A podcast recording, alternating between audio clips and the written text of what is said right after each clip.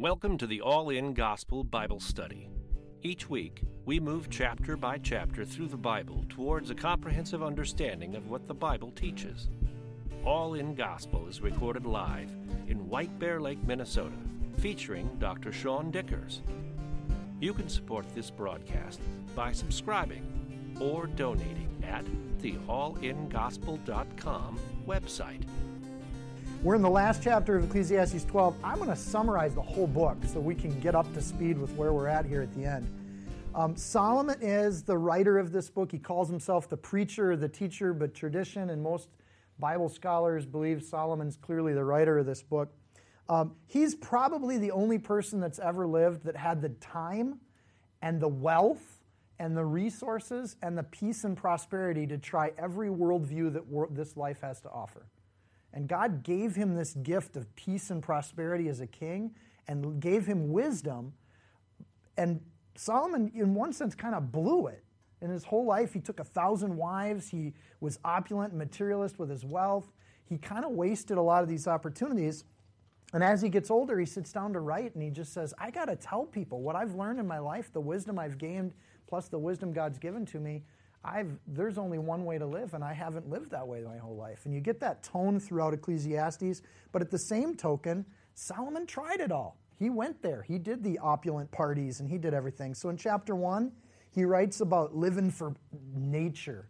And we, we have communities of people that do that. They love to go and be with trees and talk to plants and enjoy nature and, and, and, and do that. And, and he tried that. He was a master gardener that he cited in, in 2 Kings. In chapter 1, he talks about nature. He talks about intellect. We have people like me that wasted 20 years of our life studying books. Um, not that books are bad, but I worshiped them. And, it, and, it, and I spend a lot of my time studying things that just don't matter. And then I study the Word of God, and I'm like, wow, there really isn't a better book out there. So, and I still enjoy to read, by the way. So, kids, that's not an excuse to not study in school. Learn your stuff. Chapter 2, he talks about living for pleasure. He lived for alcohol and parties and living it up, and he spent time doing that, and it came with a lot of regret and futility. Chapter 2, he talks about living for hard work. We know people like that. They're workaholics, they live for the job. Uh, Solomon says at the end of that, you're just going to get tired. Um, chapter 3 talks about fatalism. Well, then nothing matters, so who cares? The problem he comes to in chapter 3 is, but I still have this conscience that just won't let me live that way. I feel like something does matter and I'm supposed to live for that. Chapter 4, he lives for himself. Well, if I'm just going to, if I got to live for someone, it's going to be for me. That doesn't do much. And then he lives for sloth, just to be lazy. That ends up in hunger and pain. Chapter 4, he goes for friends and popularity. Of course, he was a king, so if he wanted friends, there were plenty of friends to be had doesn't go with you when you die, and he found that most of his friends just wanted money from him and that people fail us. No matter how much we like each other, people are going to fail you. Chapter 5, he lives for religion. And we have a lot of people in the church that sometimes do that. We just live to be holy. And if we can feel holy about ourselves, somehow our life has more meaning than it did before. And Solomon just says it's foolish and it's even dangerous because you're toying with God when you do that. Chapter 5 and 6 both talk about wealth again, just getting as rich as you can doesn't end with anything. In fact, Solomon points out the more money you get, the more people you have to hire, the more you have to spend your time dealing with those people you hired. so it's this loop of just endless work. Chapter 7 and 8 okay, so don't work for opulent wealth, just live for the good life. A home in the suburbs, if that's the good life, maybe a little ranch or something like that. Just live simply. Don't get too excited. Don't get too, too, too, too enamored with anything. Just live this kind of lukewarm life. Solomon says the problem with that is being dull is less valuable than having joy. And joy implies that you live for something. So, chapter 9, well, we all die. And you just go for stoicism. And those people just kind of set their teeth and are going to just be hard until the end. And the problem with that idea is being hard leaves you lonely. And Solomon says, but hope is better than just living for death. How many more ways can we think of to live? Solomon in chapter 10 goes into just living with the unwise. If you want to live in wisdom, you're going to find that there's foolish people everywhere you go. And you can curse them if you want, and there's foolish people above you on the pay scale and below you on the pay scale. And you can curse them, but he says that forgiveness is better than cursing. So, through this logical sequence of really, he doesn't have the New Testament, he doesn't have the example of Jesus, But he's coming through this all through this logical process that hope is better than death, forgiveness is better than cursing, joy is better than dullness. And in chapter 11, he just says you got to embrace being healthy and being productive. And when you're young and you can move and you can do things, do things. Embrace life. Don't let it go, but do it within the realm that God's laid out for holiness. So you got an opportunity to go to Italy, you say, Yes, I'm going to Italy and I'm going to help over there. You live for that. You get an opportunity to go to Jerusalem or you go to Israel with one of the teams that's going over there and you get to talk about the gospel. You say yes, you jump at it. And if you're able and young, and young for Solomon, I think he's writing when he's 80, 90 ish right now. Young for him is like anything under 70, right? You can still get out of bed and go do things, then you're not in chapter 12 yet. And if you've read ahead in chapter 12, we're going to see a picture of old age that only Solomon could write. So when you can be productive, be productive live life to its fullest um, and do that. And as we get to 12, we're going to get to two parts of chapter 12. One is this picture of old age and what it's like when we're old. And my wife read this and she said it's kind of a depressing chapter to end on, Seann. And I don't think it was depressing at all. I think what he paints is this picture of if you're not here yet, then you should be here. And he comes to this grand conclusion to this entire sequence of logic. That was a long intro, yes? But I thought it was good. We're ending the book. So let's go back through the whole thing and come through it. So here's the finest conclusion. One other thought as we get into chapter 12. I think it's the clearest picture of how to live your life in the whole Old Testament. In the New Testament, we get plenty, and I'll come back to those here as we get to the end. But Solomon lays out in just a couple verses at the end of the chapter here's how you live life. This is what life's all about. And he comes to that conclusion not in a flippant way. He's not being preachy about it. He's laid out his logic and shared it with us and said, This is how we need to live, people. This is it. So you want that? There it is. So let's start in. Uh, I'll stop talking I'll start reading here. Remember now your Creator in the days of your youth, before the difficult days come, and the years draw near when you say, I have no pleasure in them while the sun and light, the moon and stars are not darkened, and the clouds do not return after the rain, in the day when the keepers of the house tremble and the strong men bow down, when the grinders cease because they're few, and those that look through the windows grow dim. So we dig into this piece. Uh, the first word, remember, in the Hebrew is a word called zakar.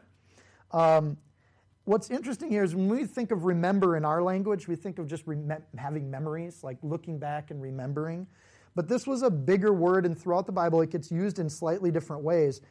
It is to be mindful, to record, to remember what we mean, but it's also to think upon things, similar to set your mind on these things. So when you get um, in your youth, it, you're supposed to contemplate and think about it. I also think it says, remember your Creator. And, and, and there's an idea here that when we remember our Creator, we remember that we are made, we are less than the being above us. This is the first time Solomon gets there. Most of this book, he says, under the sun this and under the sun that. But he kind of concludes this last, chapter and starts with, remember your creator. This is not under the sun, this is something well beyond the sun. And he says to do it in your youth. And when I was thinking remember now your creator in the days of your youth, before the difficult days to come, and I was stunned with, and I had this awesome chance to go um, hang out with a group of people this last week. Thank you for that. And, and after we got done kind of doing some music and hanging out with them, there was a few of them that loved the Lord. And there was this freshness to how they loved the Lord. There was a marvel about what they had. And as I was preparing this sermon and doing that, I'm like, that's what Solomon's talking about. When you think of your Creator, it should bring some joy to your heart. And I also think of children. If you've been around kids, they're amazed by everything they see, right? And they look at, so they'll take a clover off. I remember when we took Grant to try to do sports. You all know Grant's into music, right? When, we, when he was a baby, we didn't know that. So growing up, we threw him into soccer league, right? So there he is, five years old in soccer league, and the coach is yelling him. And I'm, I'll admit, I was one of those parents that kind of talked to people a little bit. I was a little tuned out, and I could hear the coach going, "Grant, Grant, get up!" And I look out on the field. Grant, the defenseman, is sitting in the grass, picking clovers, and looking, and he can't understand why everybody's mad at him as the ball goes shooting past him into the thing. But there's this wonder that God made everything. I thought, wouldn't it be cool just to have a Selah tonight and just think, breathe in air. God made that. It doesn't stink too bad. He made those plants. He made that sunlight when it hits your skin, and He gave us that feeling. He made this beautiful, complex world where we can look at things at the microbiological level, or we can get telescopes and look into space, and all we see is endless complexity. And He gave us this wonderful place. Remember now your Creator. Think upon, meditate on your Creator in the days of your youth. What should we spend our time on? Thinking about who God is. Isn't He great?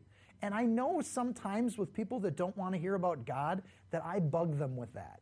Like, I'm an annoying, joyful Christian because I'll be like, Isn't God good? And they're like, Don't you have enough God in your life? And the answer is no. God's eternal. I'd have even more if I knew how to do it. Dave Guzik says Solomon saw clearly that there was a place in our younger years, though not only in younger years, in the legitimate pleasures and satisfactions of life. If the meaning of life was not found in the pursuit of pleasure, Ecclesiastes 2, it's also not found in asceticism and self denial for its own sake, which was kind of chapter 4. We have to give good account to God for what we did. In other words, have fun. And we should enjoy that. There's a place in our youth for enjoying things. And our youth is everybody in this room, right? We're not, we'll keep reading. We'll, we'll define what old age is to Solomon here in a second. And then the difficult days. Before the difficult days come, what are the difficult days? we're going to get this beautiful description of old age. Difficult is when it's hard to move, it's hard to talk, it's hard to hear, and it's hard to see. Our facilities start to disappear. My theory on old age, before we get into it, is that it's this natural, God given way under the curse of Adam and Eve for us to remember that we're going to get new bodies in heaven. Like the creakier this body gets, the more I want my heavenly body right? Where those cells regenerate. Do you know every cell in your body replaces itself every 30 days? So every 30 days, physically, you're actually a new human being than you were 30 days ago. I think that's kind of stunning. The only exception would be your bones. But even bone marrow replaces bone cells on a regular basis. Why do our bodies not regenerate the way they should? Because we're meant to die at a certain amount of time. And that's where we're going to go. The other thing as we talk about old age and death here, I'm not trying to be flippant about old age and death, but we're going to come to this conclusion with Solomon, and I'm trying to reflect Solomon's wisdom here a little bit. He's not so worried about death. It's not the end of everything. From God's perspective, death is just a transfer journey, it's just a bus ride to Him. In fact, in the wink of an eye, we'll be with God. And to Him, that's not such a horrible thing. To us, it's a bit uncertain and a bit worrisome, but it's not to Solomon and it's not to the Bible. So Verse 2 When the sun and the light and the moon and the stars are not darkened and the clouds do not return after the rain, Solomon's starting to give beautiful images of what is not so beautiful to us. It's a picture of old age. Obviously, the sun and the light don't change their thermometer settings, right? It's our eyesight that starts to dim, right? And when the clouds come over, you ever notice when the clouds come and go the last few days? It gets super bright, and then that cloud comes in and everything just gets a little grayer. That's Solomon's image. As we get older, the clouds start to come in, the sun and light and the moon and stars start to darken. Another way to interpret that is that time seems to speed up. And, and I saw that when I was looking at interpretations too. I kind of just like the image that the eyesight starts to go because of what's about to come next. The next verse, and the strong men bow down. Obviously, well, I'm feeling this in my 40s. I used to be, I could feel my strength in my 20s. And if people wanted to wrestle, I was like, yes, let's see who has more muscles. And we could do those things, and we'd do feats of strength to impress the young ladies. But then something happens in your 30s and your 40s, and you're not working out as much. There might be some really healthy people in the room, but all of a sudden you're like, when those young, men want to wrestle, I might not want to do that anymore. Because they will, they will not be impressed with exactly how weak I am. I still might look like I'm strong, but I have no strength left in me. But there's a time in my life when the bowing down starts to happen, and we've seen this, right? The back starts to hunch, and people start to get smaller. You actually lose height. If you talk to Bing about his health, he'll tell you how he's lost an inch. and you're laughing because he's told you that already, right? Um, but we do. We get older, we start to bow down, we start to get smaller. When the grinders cease because they're few, they didn't have as good a dentistry as we do. And those that look through the windows grow dim our eyes start to fade. But not just they start to fade, medically, we start to see less of the color spectrum. Colors aren't as bright and vibrant as we get older as they were. I'm noticing it when I read. If I get copied music sheets, I can't quite read the script when it's that lighter gray. I used to be, I used to not be a problem for me, but now I got to squint a little bit more. I just went to the optometrist about two, two and a half weeks ago, and they told me I need bifocals. I said, I'm just going to do this. And they said, You can do that as long as you want. When you get sick of it, you can come to us. But I, I take my glasses off. You people are all blurry. And that happens to most of us. Our eyes aren't as strong as they were when they were younger, and they're going to keep getting worse because we're on our way to death. Verse 4 When the doors are shut in the streets and the sound of grinding is low, and one rises up at the sound of the bird, and all the daughters of music are brought low. There's poetry going on here. We know there's poetry because the word grinders here is not the same as the word grinders in the last verse. They're two different, slightly different words. In the verse before, the grinders cease because they're few, is takan, and it's used 17, seven times throughout the Bible. It has to do with teeth, but it also implies talking, right? So when the grinders cease because they're few, could be teeth or talking, and if they're few, they're probably referring to teeth. But in the next one, they say the sound of grinding is low, and he uses the feminine version of the word, and um, and he talks about volume. So he's probably talking about the sound of women talking. He had a thousand wives. So as he got older, I just it cracked me up. I thought of this image, and I thought if you had a thousand wives, and you could really only spend time with a few at a time, or I don't know how they do it in those situations. Um, Solomon probably had a lot of people that wanted his ear. And that sound just started getting more and more muddy. And hearing things got to be harder and harder. So it's like when you shut your doors and the sound of the street goes away, and then you open the door and you can hear that street really clearly. So there go your ears. The daughters of music are brought low. Um, my grandfather used to joke that there's two things you shouldn't let old people do. And he was an old person when he said this. He said, You shouldn't let them drive after a certain point, and you shouldn't let them sing in church anymore. And I was like, Grandpa, that's so bad. And you, you don't have a bad voice. And he goes, Yeah, but I'm not a soloist anymore. Your vocal cords start to weaken and you start to lose that voice. They're also afraid of heights and terrors in the way. When the almond tree blossoms, the grasshopper is a burden, and desire fails. For man goes to his eternal home, and mourners go about in the streets. We're all going to go. They're afraid of heights I thought of this. My grandma, when she was getting older, was still living on her own up in North Dakota, and we get this phone call. It's from my aunt. Oh, grandma's had an incident, is how it was described. So as a kid, I naturally was like, well, what was the incident?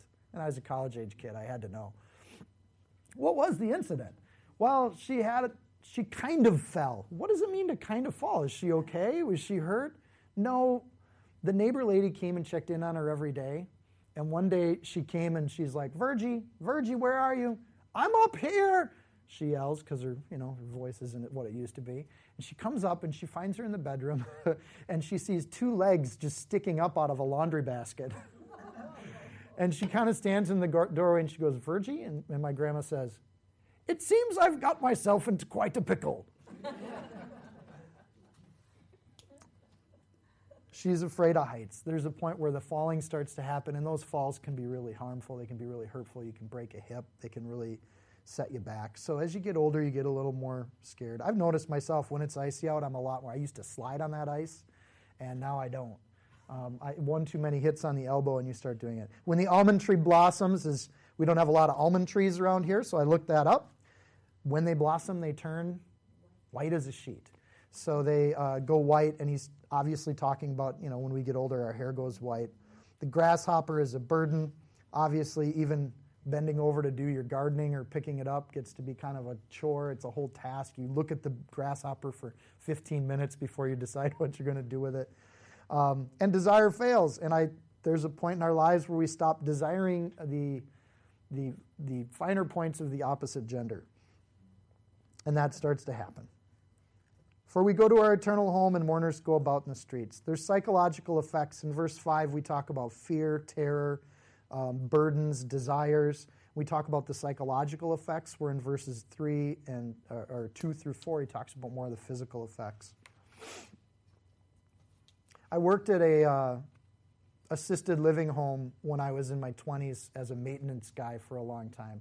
I loved that job. It's one of my favorite jobs ever because on my break I could go down to the uh, the social room where they would hang out, and there were all these always this group of old guys playing um, cribbage or gin rummy, one of the, depending on what mood they were in that day. And they always brought me over because they just liked me, and they sometimes they needed a fourth because that other guy didn't get out of bed today. So there was the occasions where I get to sit, and these guys would just sit and tell stories. They barely played cards. Like they, they might lay a card every minute, but they would just sit and tell stories about their youth and do that sort of thing. And I just remember thinking, man, when I get to be an old man and I can barely move anymore, I'd love to be one of those people. And I would joke with them and just tell them how much I appreciate them, and they would just laugh and they'd say, you know, Seann, 80% of the people in this place, they don't understand life at all. Life is about all of these good things. And they were believers, they were good guys. And I remember coming up with this phrase, and it came from one of those old guys. Scarred up man with blurry marine tattoos all over his arms. He said, There are old gems and there's dead wood. And when you grow up, you just want to be an old gem. Both of them are old, but one's, one's beautiful and one is just worthless. And that was the thing. And, he's, and he was right. As I worked in that nursing home, and I, you know, I'd go into their places to hang a picture for them or fix their plugged drains. That was the worst part about the job. And there were. There were people that were just sweet, nice, beautiful people. And then there were these just harsh, mean, nasty, bitter, grumpy people. And you think, wow, how did you wither up into that? You know, and it was just one of those things. We're all going to go. So, verse 6 remember your Creator, and He's coming back. So, we're in a new second section. He's using poetic style to bring us back to this point. Remember your Creator before the silver cord is loosed or the golden bowl is broken, or the pitcher shattered at the fountain, or the wheel the, is broken at the well. I went through and I found, you know, J. Vernon McGee goes through each of these and he says they're a different part of the body and, and, you know, head, heart, lungs, and all that. I just think Solomon's being poetic. I think he's taking things that are really valuable and everything breaks, everything rusts, everything decays. All right, maybe this is a little depressing. But there's this image. And so he says, Remember the Creator in the days of your youth Remember your Creator before you die. Remember your Creator throughout your life, all the way through. Verse 7 Then the dust will return to the earth as it was, and the Spirit will return to God who gave it. Obviously, with dust, he's making a reference to Genesis. Genesis 2 7 And the Lord God formed man of the dust of the ground and breathed into his nostrils the breath of life, and man became a living being. God made us, God's going to take us away from dust to dust. That's how it's going to go. I also like that he says, Then the dust will return to the earth as it was, and, notice this is a conjunctive sentence, and the spirit will return to the God who gave it. Our body and our spirit are not the same thing. My spirit isn't older, my body is. Look at what Solomon's doing here. I think this is really encouraging. As my body gets creaky and old and tired and it wins me to go up a flight of stairs, my spirit is alive like it never has been. It's on fire. And the more I'm in the Word, the more I feel it. The, the days that I skip being in the Word are dull days and they're forgettable the days. The days that I'm in the Word, it gives me this lens for every person I encounter, every experience I have, and all I can see is the life of God in the people around me. Thank you for that, church. Um, but it's why we need to hang out with each other, I think, is that our spirits are fed by one another in a way that's amazing. In community of the saints, in the study of the word, in worship, and in prayer, our spirits are fed and they're alive. And they're going to go be with God when our body's going to go to the dirt. Verse 8 Vanity of vanities, says the preacher all is vanity. Vanity is loving ourselves. They used to make furniture pieces. They don't really make these anymore, do they? Make vanities. Now, we call vanities those mirrors in our bathroom that we look at. That can be called a vanity. But there used to be this thing they made like in the 70s. It was like this desk with drawers on either side. And it was like, my mom had one of these. It was mom's vanity. And I wasn't supposed to touch it or go into it or play with the creams and stuff like that, even though sometimes they were the perfect color for my crayon drawings. The lipstick was not mine to get after. And there was this giant mirror that I remember when I saw Snow White and they had that big oval mirror in Snow White. I was like, oh, my mom has one of those, only there's an evil demon in the mirror. Um, but with my mom, it was this vanity. But the idea is you sit down and you focus on yourself. You're vain. Remember that Solomon has used vanity throughout the book of Ecclesiastes. And he keeps coming back to this mantra, this refrain It's all vanity. It's all thinking about ourselves. It's all looking at ourselves. If you could flip to James, go to the right. If you get to the Book of Mormon, you've gone too far. I like that one. James 1, gone way too far. Um, John, James 1 and verse 22. James says, Be doers of the word and not hearers only, deceiving yourselves. For if you're a hearer of the word and you're not a doer, you're like a man observing his natural face in a vanity, in a mirror. For he observes himself, goes away, and immediately forgets what kind of man he was. And Solomon says, Vanity of vanities, says the preacher, all is vanity. I want to stop on this thought a little bit because he keeps coming back to this thought. We tend to look at ourselves a lot, and we can't stop. I'm saying we, I should just say me. I can't stop doing it. I wake up in the morning and I think, and I pray and I say, Lord, help me to have a holy day today. Help me to think of others all day today. I've never been successful in that. Lord's helped me grow in that. And I'm thinking now in terms of percentage of day. Let me just grow that percentage where my heart, my concern is for other people and for the Lord God Almighty. I'm maybe at 5%, and I'm feeling pretty good about that, right? Most of my day I'm still thinking about myself. And I just, it's vanity. It's just that fleshy part that's hard for us to shake. We worry about our own concerns. We worry about where the money's going to come from. We're worried about if so and so likes us or not. We're worried about our positions at work. We're worried about if I need to worry about that grasshopper on the driveway or not. Those kinds of things. But when we do that, it's and James sets it up as it's the contrast is we're not doing the word when we're thinking about ourselves. If you're looking in a mirror, you're not out talking to people, looking at others. So, if this is the sum total of man's wisdom, is that everything we do in our own wisdom is ultimately vanity, studying books, loving nature, working hard, not working at all, doing this, doing that, doing the other, it's all vanity. It's all just thinking about ourselves and where we fit in things. You can even do religion and do things for other people, but if you're doing it to elevate yourself, it's just vanity too. The only thing that matters is that we can do good with God's Spirit in us. The only moments of my day when I'm not sinning, when I'm not in vanity, is when I'm studying the Word, when I'm singing worship, when I'm praying, when I'm in fellowship with other people, desperately asking, What's God teaching you? Those are the moments of my day I'm not in sin. And I cherish those. I want more of those because I get life. I love how James puts it. You observe yourself for a long time and you go away you forget about yourself. I don't remember what I did yesterday for those 90% of my minutes, but I do remember talking to so and so about what God was doing in their life. I do remember this other believer that I met out of nowhere. And those are the people I want to spend my time with because for some reason that stuff sticks with me. If my body and my soul are different and my body's going to go to the grave someday, I want to invest in this soul as much as I can with the time that I have, with as much percentage of my day as I can. Because everything else is vanity. Go to 1 Corinthians I think this is why Paul didn't go and make big philosophical arguments with the Greeks. And he makes a point of that. He was trained to do that. He was trained under one of the best teachers in the, in the first century. He was highly regarded as a scholar. And then he found Jesus and he said, all that stuff is worthless. In fact, he uses the word that kind of means crap, right? He says, all that stuff, all that training, all I needed to know was that Jesus is risen from the dead. God is real. And God came into history and changed all of it. That's all I need to know and all I need to teach. 1 Corinthians chapter 2 verses 1 through 5 and I brethren I came to you not with excellency of speech or wisdom declaring to you the testimony of God. He didn't come pompous. He didn't try to convince us how intelligent he was or how smart he was. Verse 2 For I determined not to know anything among you save Jesus Christ and him crucified. What do I think of this? I don't know. I just know Jesus rose from the dead. That's all I need to know.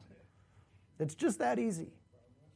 You ever talk to somebody who's not a believer and they want to argue with you about stuff? Right? We had this, right, Billy? They want to talk about Leviticus and pigskins and football and all that, and I was just kind of sitting quietly there. And I'm just thinking to myself, if you still need to argue about it, you're not at that point in your life where you really need God. So figure it out. Go do your vanity as long as you can because you're just not at that point where you want to talk about. When you're talking about with somebody who wants God, you're not arguing with them, you're just showing them the path. Here it is. I was with you in weakness and in fear and trembling. And I got to tell you, every time I teach God's word, I feel that sense of weakness, fear, and trembling. I don't know how to teach the Bible, I just love it. And I want to just not be so fearful that I don't teach it. You know what I'm talking about? You know, and you're just there. I don't know. I'm not fear and trembling. This is different. When I was a young man, I would want to get into arguments with people, and arguments don't win people to Christ. Nobody came to Christ because they lost an argument. They come to Christ because somebody loved them and looked past all that other stuff I'm glad somebody loved me that way and looked past my failings. Verse 4 My speech and my preaching was not with enticing words of man's wisdom, because man's wisdom is vanity. It's just looking in a mirror. But in demonstration of the Spirit and in power, that your faith should not stand in the wisdom of men, but the power of God. I'm going to go back to James again.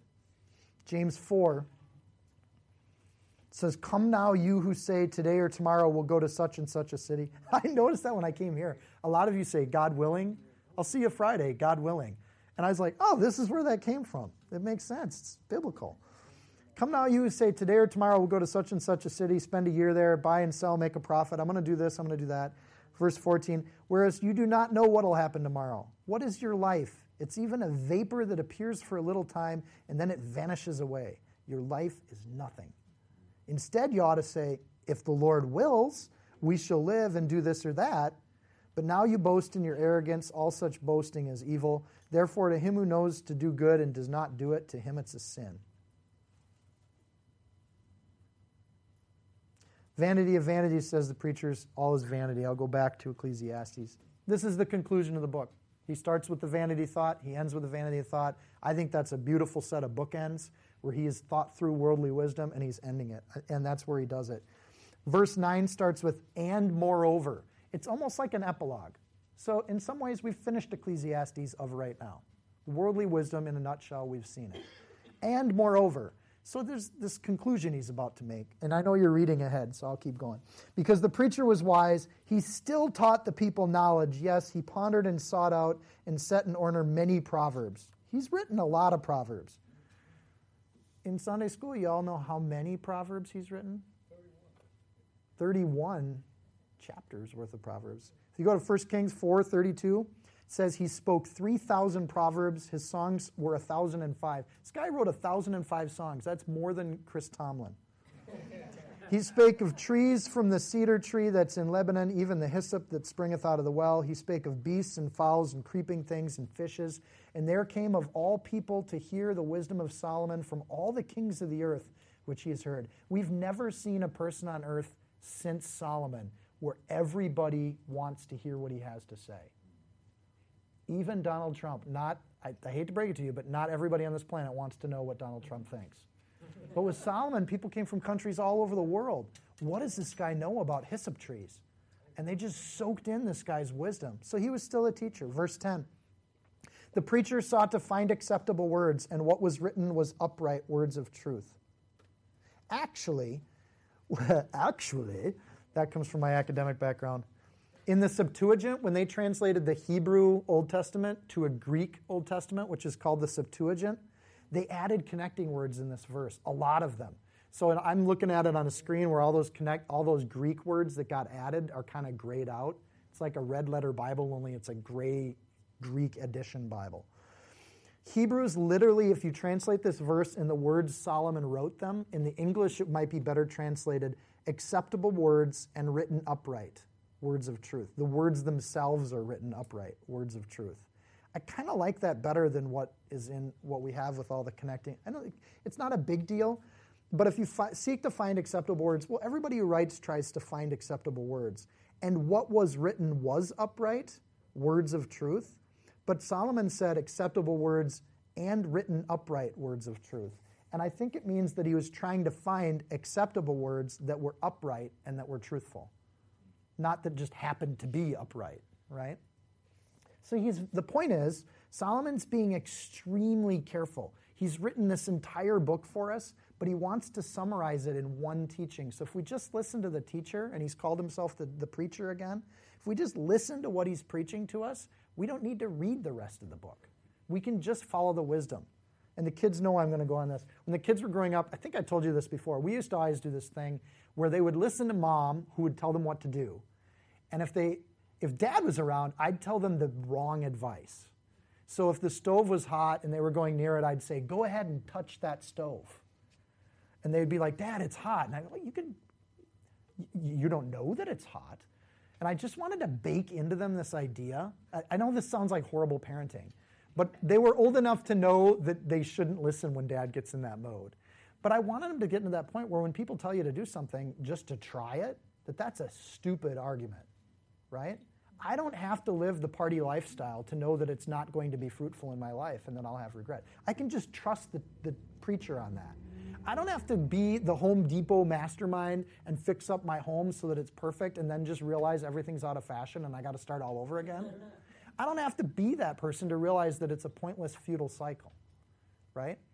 I don't, and in the same way, my kids didn't have to go touch the stove and get burnt to realize that it burns, right? There are permanent effects to some of the mistakes we make in life. There are permanent effects to it, like touching a stove, right? Or when I was a kid, I learned it the hard way because nobody was that good of a parent for me. I was in Sunday school and church, and there's this outlet on the wall, and we had these metal scissors. And I thought to myself, I wonder what would happen. and the young little Seann Brain started playing the game of what if, and I had images of things blowing up and everything else.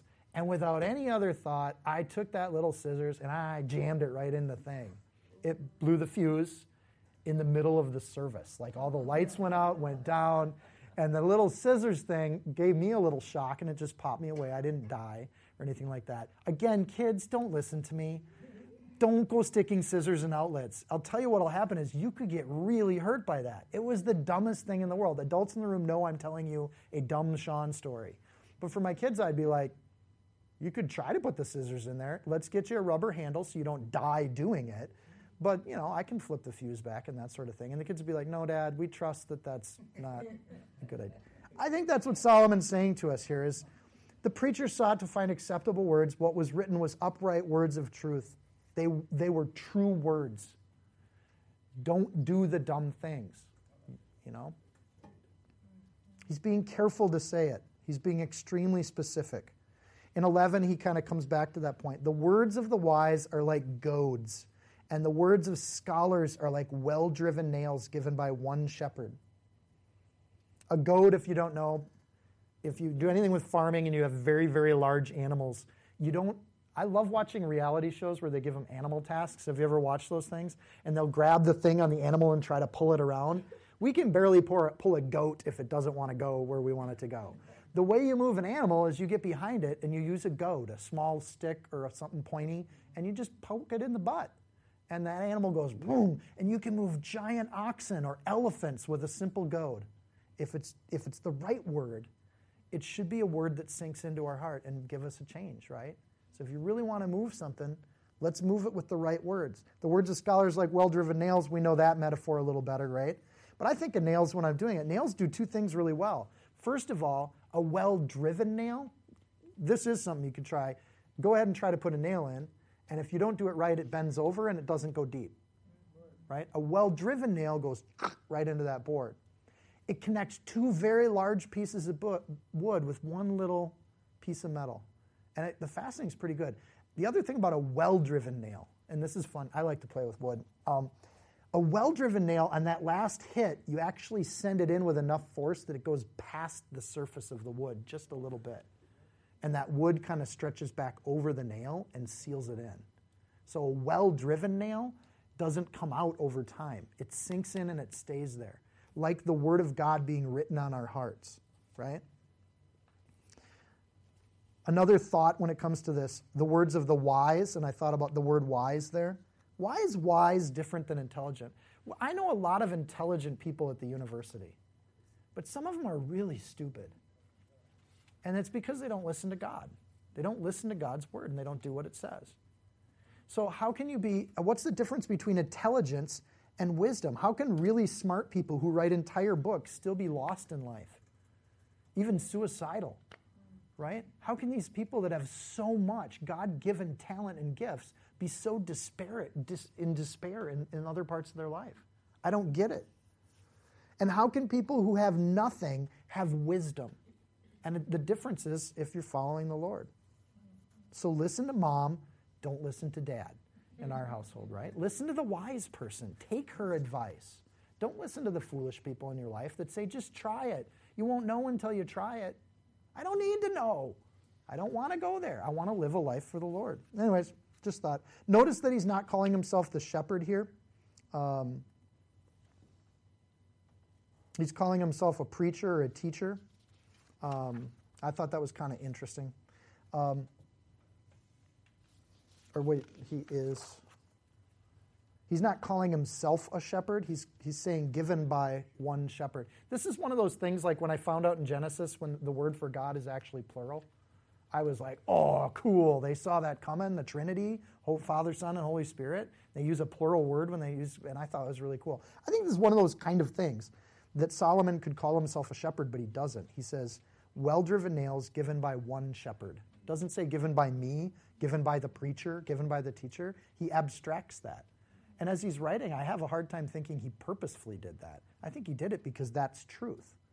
And the words of Jesus are the ones we're supposed to be listening to. The word is ra'ah, shepherd.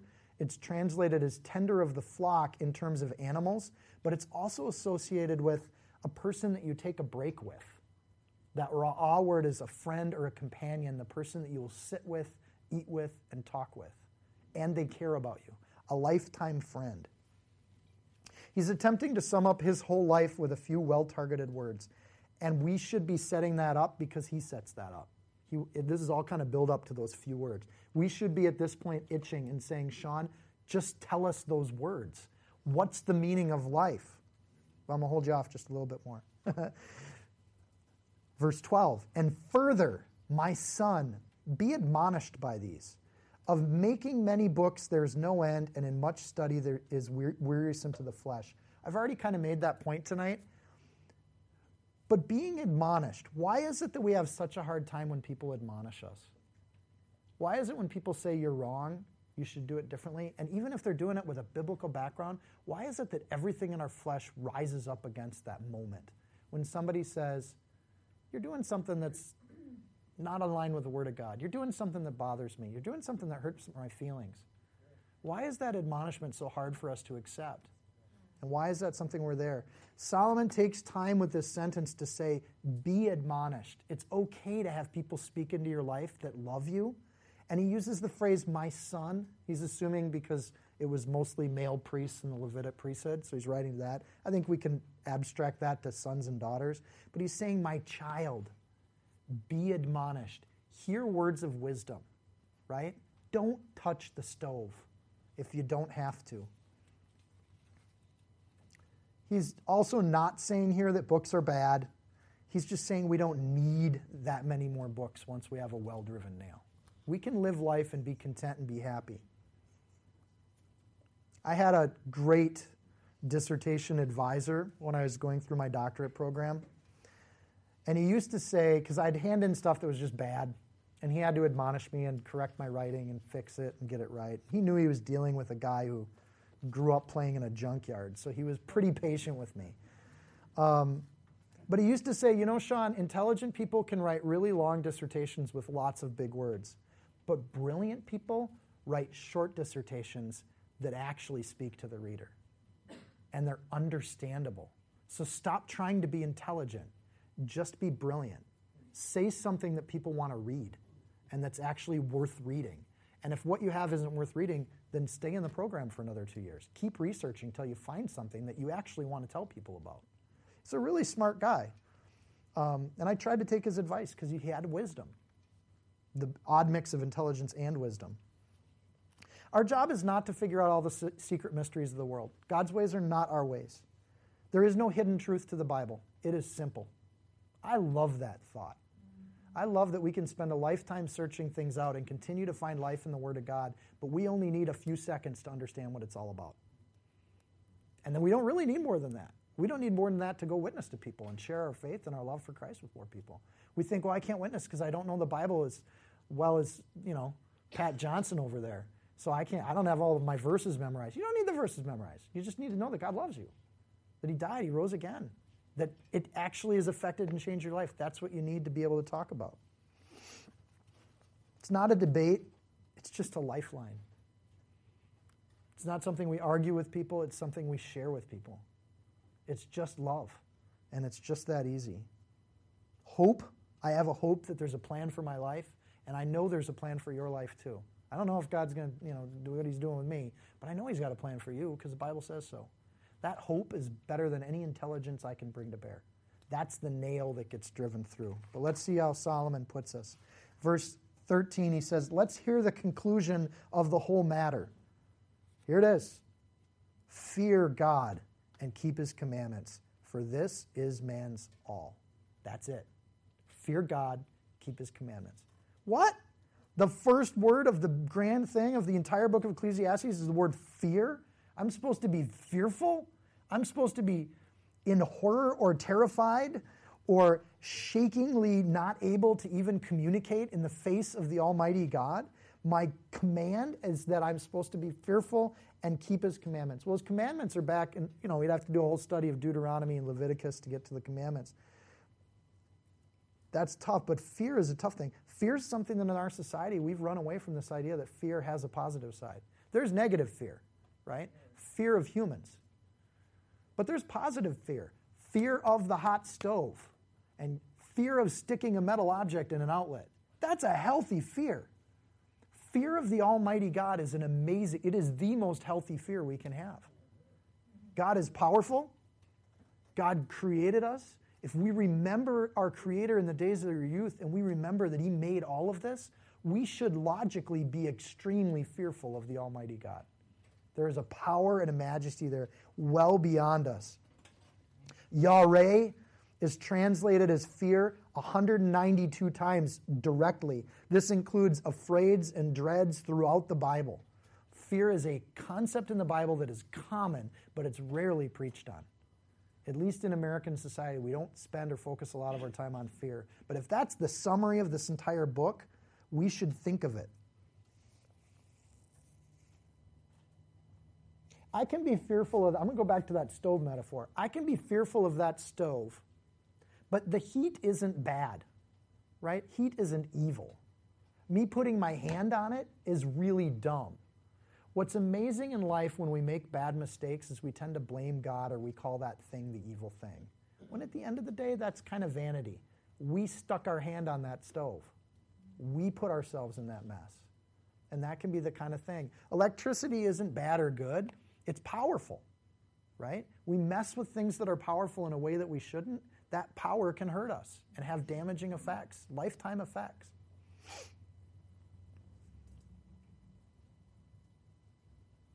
God has some rules too. Keep his commandments. There are rules to powerful things. There is a rule don't touch the stove. That's the rule. Don't listen to dad. There's a rule with electricity. It has laws, and there are physical laws to electricity. Why would it be any different that the God of the universe, loving his creations, would tell us the rules when it comes to dealing with them? Why is that an, a tough thing for us to grasp sometimes? Now, I'm not saying it is for us, but I'm talking about our whole society. That's a rough thing. So when there's powerful things that have there, we're, we're there. Throughout the Old Testament, it also says we're supposed to have courage. We're supposed to fear not. But when you see references to fearing not throughout the Bible, it's to not fear other people. Don't feel humans because if you're on God's side, there's no one that can stand against you. If God's on our side, who can be against us? If we fear God, we don't have to fear humans. If we serve and follow God's commandments, we don't have to worry about these other things that are there. If we do righteousness throughout our life, God will reward us for it. Not necessarily in this life in a physical way, but He can fill us with joy. That's more important than any things I listed at the beginning of this teaching. All those things Solomon gave, none of those things matter as much. Jesus ask, was asked, What's the greatest commandment? And he doesn't pull his answer from the Ten Commandments. Anybody, I'm sure you've noticed that before. He says, he cites Deuteronomy 6, 4 through 5. which is the Jewish Shema. Thou shalt love the Lord thy God with all your heart and all thy soul and all their might. Fear God and love God are closely tied together in the Bible. You fear those things you appreciate and you honor and you respect. You can have a healthy fear of those things. Keep his commandments. John 14 says, If you love me, keep my commandments. This is Jesus. He who has my commandments and keep them and is he who loves me. And he who loves me will be loved by my Father, and I will love him and manifest myself in him. John 15, 10. If you keep my commandments, you abide in my love. If you love your parents when you're a kid, you obey your parents. They go together. And yet, in this society, again, it's another thing that I think the enemy attacks is this idea of obedience and obeying our authorities. I don't want to obey all of God's commandments. I want to do it my way. Well, touch that stove, there's going to be consequences, right? Go down that path. If you're so willful you got to go that way, go there, but do it hot or cold. Go all in. Find what the damages are so you can come back and be all in for Christ. James 1, uh, verse 27 says, Pure and undefiled religion before God and the Father is this to visit orphans and widows in their trouble and keep oneself unspotted from the world. Stay away from vanity. This is man's all, it's his whole duty to love, to fear God and keep his commandments. That's it. We don't get any clearer in the Bible than that. Maybe Micah 6 8, right? But um, that's pretty clear. Verse 14 For God will bring every work into judgment, including every secret thing, whether good or evil. Whenever you see for, you should ask what it's there for, right? Solomon ends with a context for his statement. If we're supposed to fear God and keep his commandments, the context is because God's watching. There is a record being kept, and we're going to be accountable for what we do. I think this is one of the number one things for when you have people that grow up as good people or people that grow up as willful people is if you're worried about what God's thinking about what you're doing. The only thing that keeps me in check, it's you'd think it's Stephanie, um, but she's not always there with me. And I'm more fearful of what God will do to me than what my wife will do to me. And sorry, but Steph's a close number two. Um, I honor her and I fear her, and, um, and I love her. Um, but I'm way more worried about what God would do. So a lot of times I'm not a decent human being because my wife wants me to be. I'm a decent human being because God wants me to be. And I'm worried about what He's thinking. There is no such thing as a secret thing, and I'll end on these two points. This idea that God's watching us, that every work we do is going to be brought into judgment. Again, I love getting into these topics that are really tough to get into sometimes, but God will judge us. The Bible says that throughout the Bible. We are going to be judged. Everything we do and every time we, we act or don't act, God's going to judge us and He's going to hold us accountable for those things. Every moment we spend here on this earth, we're accountable for it. Thank goodness that God's forgiving and He loves us. Thank goodness, and Solomon didn't know this, but when you get to Jesus, Jesus said our sins are thrown as far as the east is from the west. We should be judged for everything we do, but under Jesus Christ, we're forgiven and those things get forgiven. But when you get into the Old Testament, when they didn't have that redemptive story and they didn't have Jesus' teachings, they were just going because they thought God was watching them. Should we be judged for everything we do? Yeah, that's just and right. We're accountable for our actions. Are we glad Jesus Christ is there to be our attorney and, and step in for us? Absolutely. So here's what it comes down to. If we don't have anything private, if our sins are, there's no such thing as a secret sin, we can't hide from God the only logical response to that is to repent, change what we're doing, love the Lord, turn our course, and wake up tomorrow morning and say, Lord, help me do the best I can do today. Help me to not be dumb enough to touch the stove again, right? Help me to just think about others more than myself and not live for the things of this world, but live for you. Folks, that's the prayer of salvation in a nutshell, right? God, I want to live for you. And I'm tired of my own stuff. And I got so many, so much baggage, so many bad habits so much stuff in my life that I can't get rid of on my own. God, help me get rid of it and help me do it different. I just want to live for you. Help me to hold you up as my highest regard. Help me to keep Jesus at the middle of my focus in what I'm doing. When do you do this? According to Solomon, you do it now. Do it when you're young. Remember the Lord in your youth, and remember the Lord when you're in old age and you're an almond tree waiting to happen, right? Except for we die our almond trees now, right? You do it right now. Don't wait. If you're in this room, it's because God has a purpose. You're in this room for a reason. Make that decision and, and stick with it right now. And for those of you that are already walking that path, I think we do it every day. We get up tomorrow morning, we say the same prayer Lord, help me do this. Help me walk through this journey. Show me the joy of your salvation in everything we do. Pray with me. Dear Lord and King, we just thank you for your word. We thank you for the wisdom in Ecclesiastes, and the wisdom is so simple. The wisdom, Lord, is to fear you and keep your commandments. Lord, to do that, we have to reflect on you. We have to remember you as our creator, as our God, as the God of this universe. And Lord, we have to appeal to you as our Savior and our shepherd and our friend and the person we spend time with. Lord, and to, to experience your Spirit, and when your Holy Spirit is with us, Lord, we experience those moments where we are living for eternity and not living for the dust. Lord, help us to think of you. Help us to not live for vanity, but to live for you. Help us to be all in on that, Lord. Not to be lukewarm, not to be half in, half out, but Lord, just to be all in for you. Lord, may we do it in such a way that we are dividing rods for the people we know. That they have to make a decision of if they're going to deal with this Jesus freak um, or if they don't.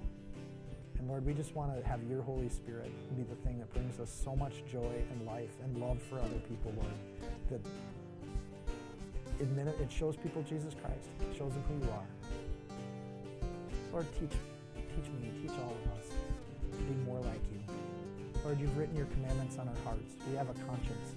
We know what's right and wrong. Help us to not dance around it. Let's not justify those things that are wrong and vain.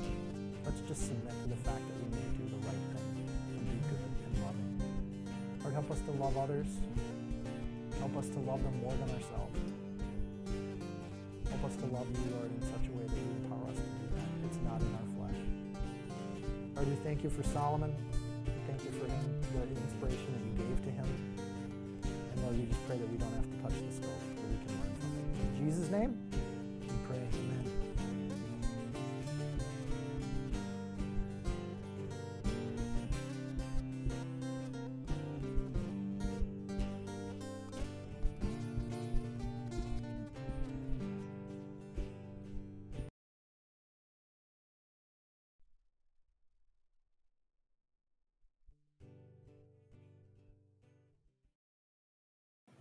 If you found this teaching helpful, insightful, you can support this podcast by sharing it with a friend.